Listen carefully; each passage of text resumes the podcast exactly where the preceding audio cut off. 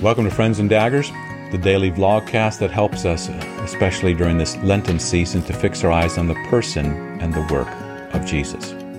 Today's lesson is taken from John chapter 17 and speaks of the interceding Christ. In the final hours of uh, Jesus' life, he looks ahead and he sees it all. He sees the betrayal and the denial uh, of his disciples. He sees the setup and the mock trials, the the rejection and the pain and the suffering. Uh, he sees his own crucifixion and his death uh, and his burial. And as Jesus looks ahead and, and as he sees, he, he lifts uh, his eyes to heaven and he prays. He prays first for himself, uh, he prays for his disciples, but he also prays for us. The text says, John chapter 17, he looked toward heaven and, and prayed, Father, Father, the time has come. Glorify your Son, that your Son may glorify you. I've brought you glory on earth by completing the work you gave me to do, and now, Father, glorify me in your presence with the glory I had with you before the world began. Then he says, I've, I've revealed you to those whom you gave me out of the world, and they were yours. You gave them to me, and they have obeyed your word in the wrong uh, that is coming from the world in these final days, um, Jesus prays. And Jesus prays, and he knows that all of it's going to be made right. The time has come. This is the right redemptive moment. Father, uh, I am your son. I am the sacrifice. I am uh, the right person. I am in the right place. This is the right redemptive time. Jesus then prays for his disciples because they're still going to be in the world.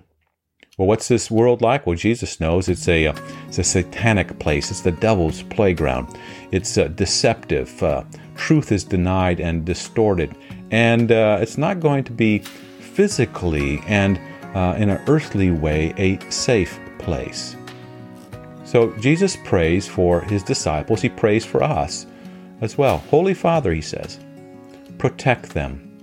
Protect them by the power of your name, the name you gave me, so, so that they may be one as we are one. And then he prays, he says, uh, My prayer is not that you take them out of the world, but that you protect them from the evil one. Protect them. So, this isn't a prayer uh, for retreat or or leaving uh, the battlefield or some plan to escape, but rather this is a, this is like marching orders, a, a plan to invade and attack the devil's kingdom. Now here's the good news. Jesus prays for himself, he, he prays for his disciples, but he never stops praying. He's he's still praying, he's still praying for us. Together with the Holy Spirit, the Apostle Paul uh, wants us to know that Jesus is forever interceding for us. Here's Paul's words in Romans chapter 8. In the same way, the Spirit helps us in our weakness. We do not know what we ought to pray for, but the Spirit Himself intercedes for us with groans that words cannot express. And then he says, He who searches our hearts knows the mind of the Spirit because the Spirit intercedes for the saints in accordance with God's will. And so Paul says the Holy Spirit is praying for us. But then he says, Romans chapter 8, verse 31 and following, If God be for us, who can be against us? He who did not spare his own son, but gave him up for us all, how will he not also, along with him, graciously give us all things? And then Paul paints this beautiful picture Christ Jesus, who died, more than that, who was raised to life is at the right hand of God.